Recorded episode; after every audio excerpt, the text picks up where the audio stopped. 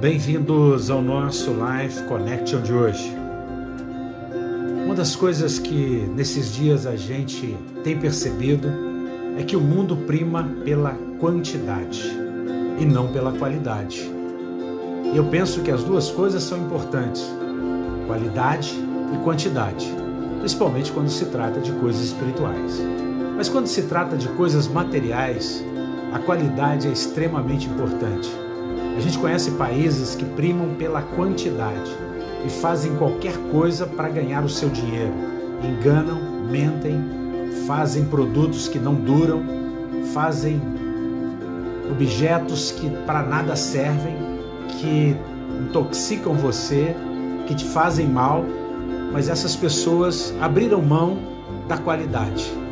O que importa é vender e vender e comprar e comprar.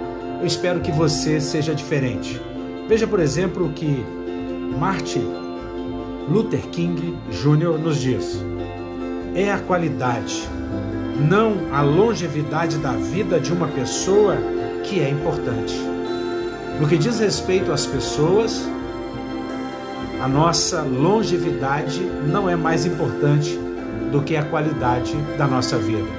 Você já pensou se uma pessoa como Hitler vivesse 100 anos, 120 anos, fazendo o que ele fez, ele viveu em grande quantidade. Mas qual a qualidade de vida desse homem para a humanidade e para ele próprio? Filipenses 1:10 nos convida a discernirmos o que é melhor. E o melhor é fazer o bem e não olhar a quem. O melhor é optar pela vida o melhor é optar por Jesus, que disse: Eu sou o caminho, a verdade e a vida, e ninguém vem ao Pai a não ser por mim. Eu não sei quanto a você. Eu já tomei essa decisão há mais de 30 anos da minha vida e eu nunca me arrependi. Me arrependi algumas vezes, sim, de olhar para a religião ao invés de olhar para Jesus. Jesus nunca me decepcionou. É claro que Jesus não precisa fazer o que eu quero, e é claro que Jesus me dá a liberdade de agir.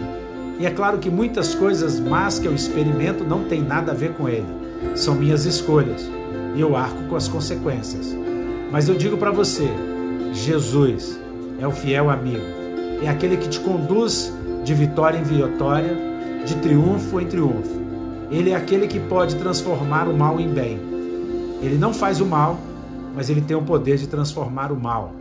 Faz com que tudo coopere para o nosso bem. Pense nisso. Um beijo grande no coração. Até o nosso próximo encontro.